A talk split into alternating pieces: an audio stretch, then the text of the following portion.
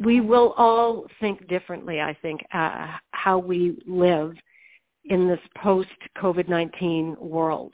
And whether, regardless of your age, and probably even more importantly when you're a senior, we want to stay safe. And sometimes being in a hospital, for example, is not the best place to be, because hospitals have um, higher, uh, obviously, a, a higher rate of or risk rate for contracting any sort of a virus. So if these people don't have to go to a, a hospital or any other healthcare uh, facility to have simple tests, it keeps them safe, it keeps them at home, and ultimately that's what we're trying to do.